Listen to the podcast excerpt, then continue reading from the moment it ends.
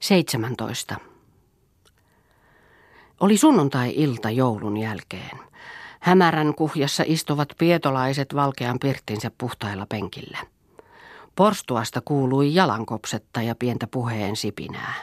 Ovi aukesi ja ovenraosta pistäytyi pirttiin keskikokoinen harmaanturkkinen nainen ja häntä kainaloon yltävä poika.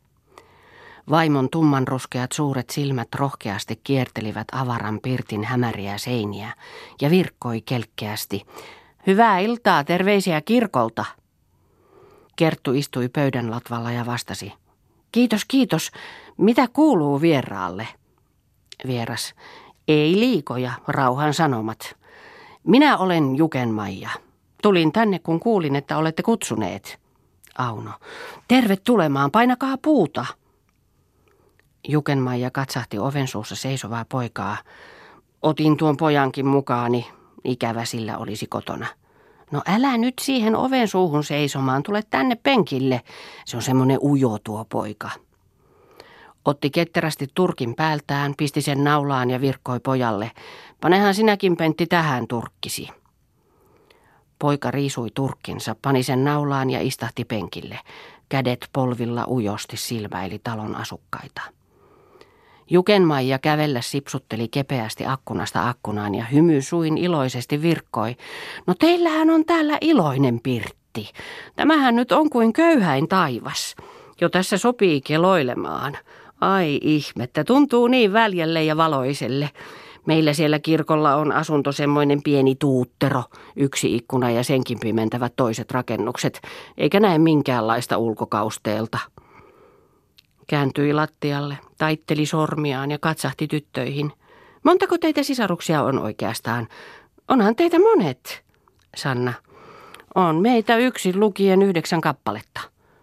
Jukemaija. Oikein taikurin kolmiako. Mutta missä se on isäntä? Sanna. Tuolla on uunilla. Reeta laittoi takkaan pystyvalkean ja istahti ääneti tavalliselle sijalleen uuninkalveeseen, nojasi olkapäänsä uunin rintaan ja silmäili tympeästi vuoroon penkillä istuvaa poikaa, vuoroon Maijaa. Pystyvalkea tuohtui palamaan. Sen ympärille kokoutuivat tytöt. Vieras istui joukkoon, katsahti poikaansa, viittasi ja sanoi, Tulepas Pentti tänne istumaan yhteen joukkoon. Ei sitä saa olla ujona. Rohkea se rokkansa kysyy, ujo nälkään kuolee. Poika astua kyhmitti äitinsä luokse, istahti viereen. Polviensa päällä haristeli sormiaan ja niitä katseli allapäin. Tytöt olivat vähäpuheisina, jänteitä ilmautui aina kasvoihin ja arkoina pilkistelivät ujot silmät. Jukenmaija istui rintapaisteella keskellä joukkoa. Tummat kiihkeät kasvot väreilivät irtanaisesti.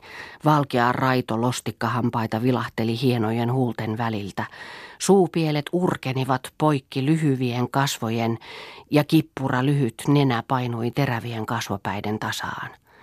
Siinä hän katseli uunia, katseli ympäri tulenloisteessa hymyilevää pirttiä, hytkäytti pulleata kaitaista rintaansa ja virkkoi. Voi miekkosella teillä, kun on hyvä asunto. Osa se on yksillä, kesä kaikilla, Jumala jokaisella. Sanna, on se osa orvollakin, vaivaisellakin Jumala. Jukemaija, minä en tiedä nimiännekään. Mitä kaikkia lienette? Sanna, minä olen Sanna. Tuo on Reeta, tuo Auno, tuo Kerttu, tuo Katri, tuo Saara, tuo Vappu, tuo Martta, tuo Riikka. Jukemaija, kuka teistä on vanhin? Sanna, tuo Reeta sillä niitä on joukkopäiviä päässä, kohta vuosia kolmisen kymmentä. Jukemaija, entäs sitten Reetan jälkimmäinen? Sanna, tuo Kerttu ja Auno. Nehän ne ovat tehdyt yksillä tulilla, Reetan ollessa nelivuotias. Sitten meitä muita on tehty sängelle ja hangelle. Kuka näistä selvän saanee? Minä ja tuo Vappu sitä olemme samoin kuin Kerttu ja Aunokin tulleet samoille lämpömille. Vuosia siitäkin lienee jo kolmattakymmentä, koskahan tuokin Martta on jo missä asti lieneekään toisella kymmenellä. Juken Maija. Eipä sinua ja Vappua luulisi kaksoisiksi. Vappu tuommoinen pitkä hoikale ja sinä noin paljoa matalampi. Sanna. Hatarathan ne näkyvät mitat olleen. Jukemaija. Mutta tuo Auno se vasta on äitinsä malli. Se on kuin olisi suustaan sylkenyt. Minä tunsin sen hyvin. Olimme yhtä aikaa rippikoulussakin. Se oli tuommoinen suora, vahvarintainen, pitkäkaulainen, suoranenäinen ja punaposkinen ja suuret siniset silmät. Niille se katseli niin kuin se, joka ei olisi suksimiesten puhuteltava. Ja reima se oli, pois tieltä vaan, mitä se vaan yritti. Mutta lukea se ei osannut enempi kuin vastasyntynyt. Vaan älä huoli, koulussa se vaan oli muiden mukana, kuunteli muiden tutkintoa. Vastauksia iski päähänsä ja sieltä aina vastata molauttikin. Ja vahva se oli kuin karhu. Oli jo silloin täysi ihminen. Ei ole sitten jalkansa jatkuneet. Niin aamut ja illat se kanteli vesiä pappilan piioille, pesi poukkuja, jauhoi ryyniä, pilkkoi halkoja, veteli lapsia pikkukärryille ja yhdestä toiseen hyppäsi.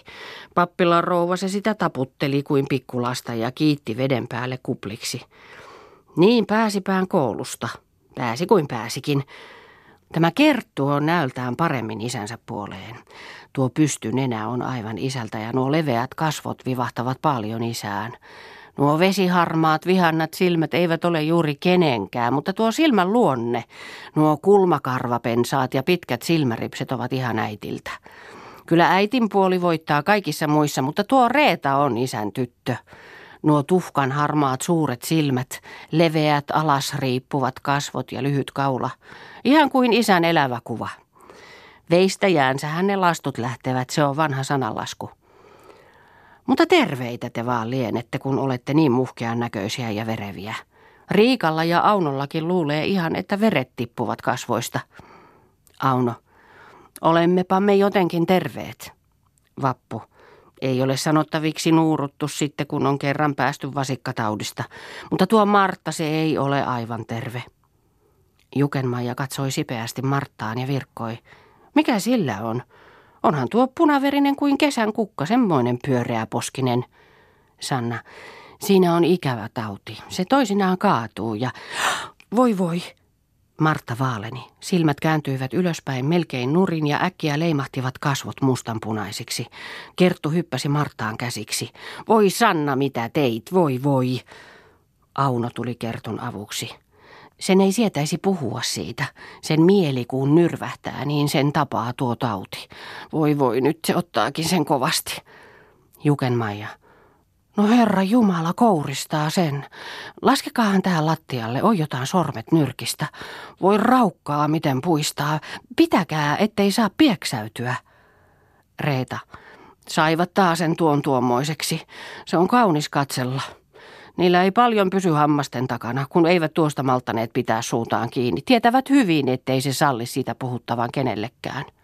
Sanna, no en minä häntä niin tiennyt. Auno piteli lattialla selällään olevan Martan käsiä ja rauhallisemmin, mutta vähän väristen virkkoi. Kyllä se nyt helpottaa. Jo vaalenivat kasvot ja kädet lavahtivat varattomaksi. Heitetään tuohon. Siinä se nyt hojottaa. Antaapa hänen nukkua nyt, kyllä se siitä tointuu. Kerttu, eihän tuo ennen ole noin herkkä ollut.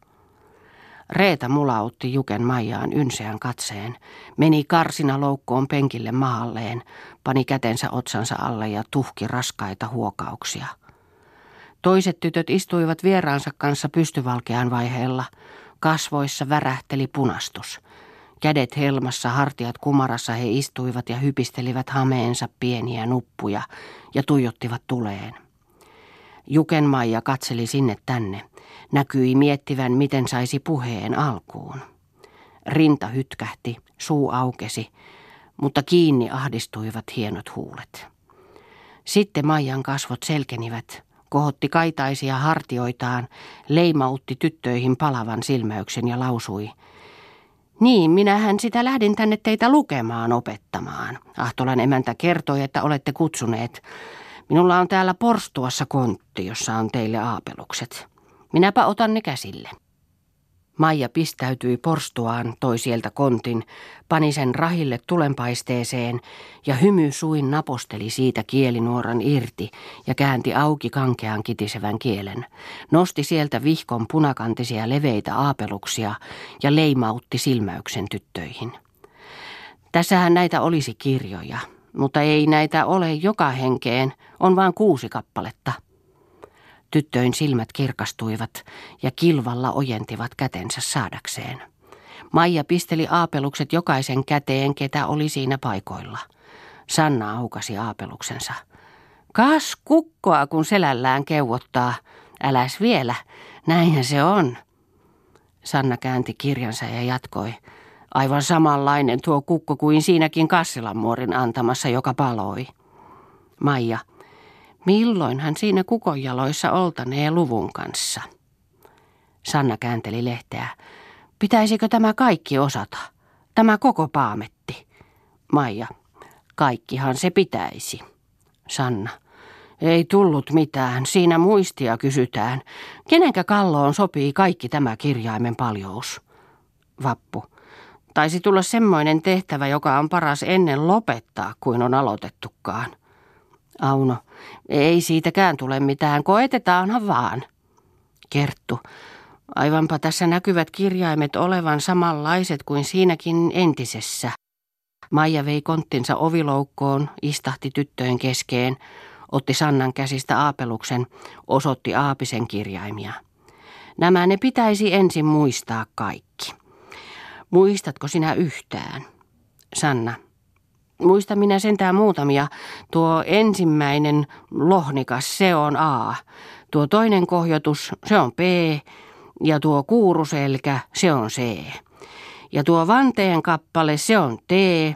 Ja tuo sydänalansa piteliä, se on E. Ja tuo pitkänivusinen, se on ähvä. Ja tuo kissan otsa, se on G. Ja tuo koposen kumaramuori, se on H. Mutta nyt en enää muista. Lieneekö heillä nimiäkään kaikilla? Katri.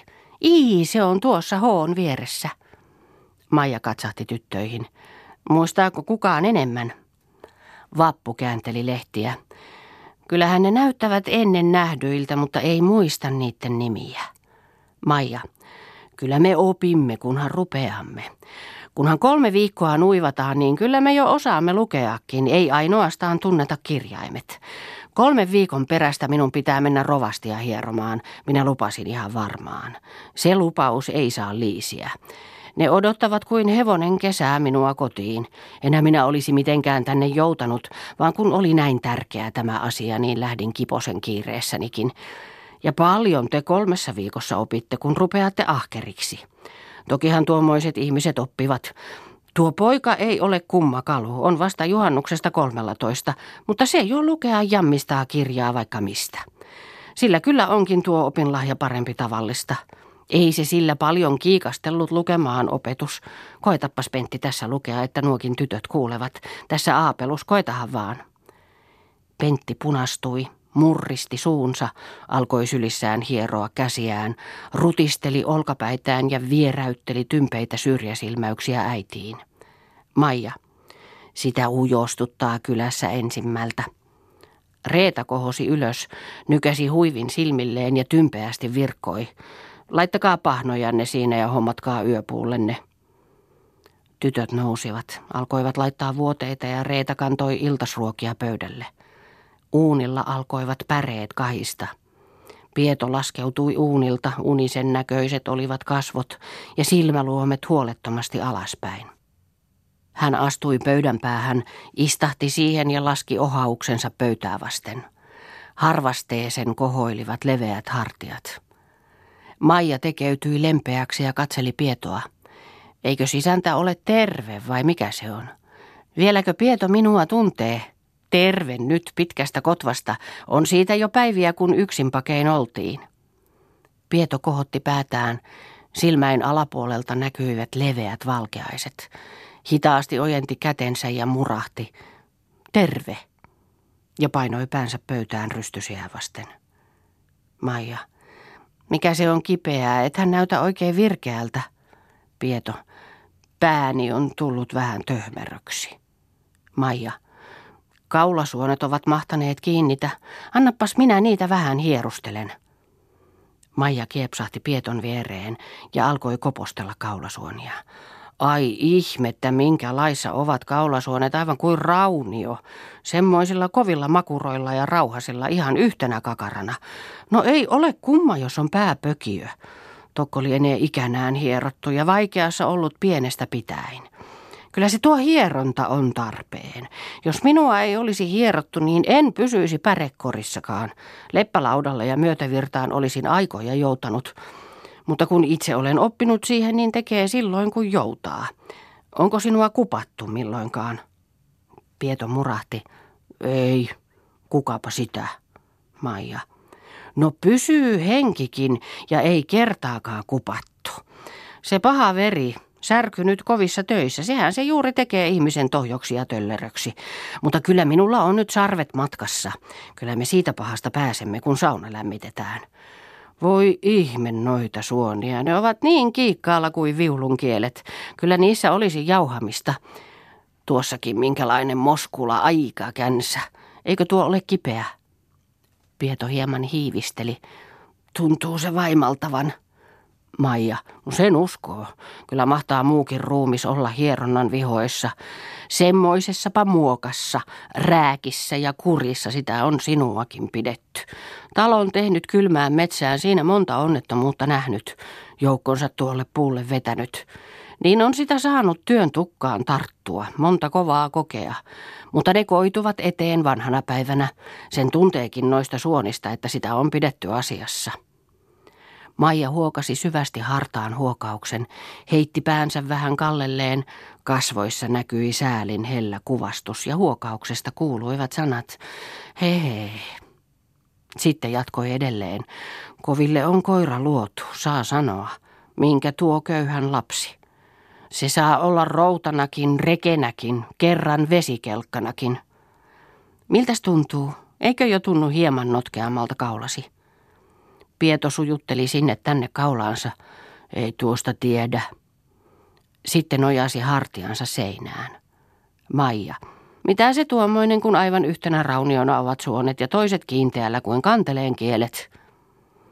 Pieto ei näkynyt kuulevan, katseli vaan poikaa, joka pystyvalkean luona hartiat kumarassa nykötti.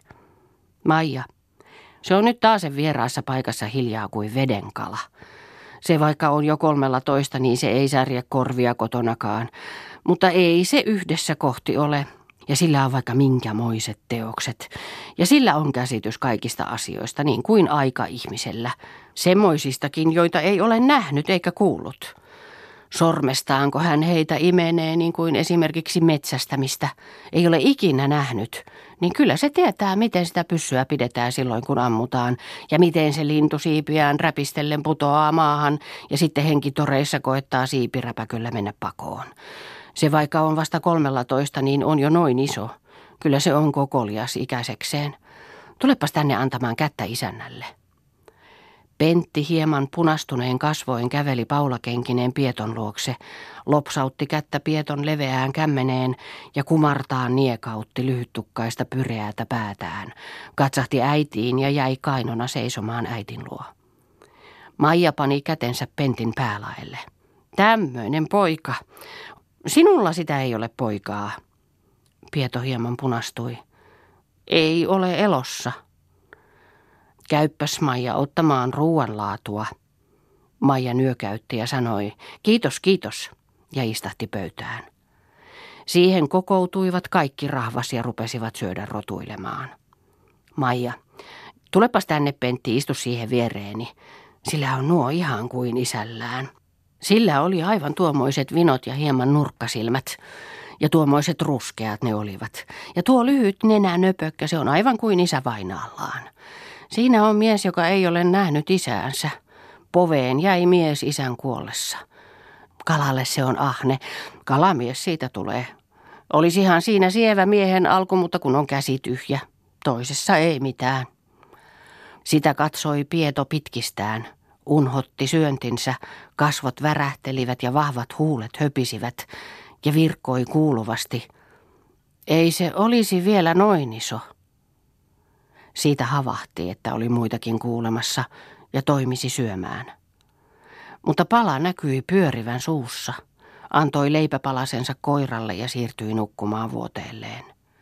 Pieto unimielissään virkkoi, jos olisi minun poikani. Minun poikani. Maija vuoteensa laidalta nosti päätään, koitti kuunnella. Mutta kun Pieto puheli niin hiljaa ja sekavasti, ettei saanut selvää, niin laski päänsä alas. Kasvot väreilivät ja silmät kiintyivät korkeuteen.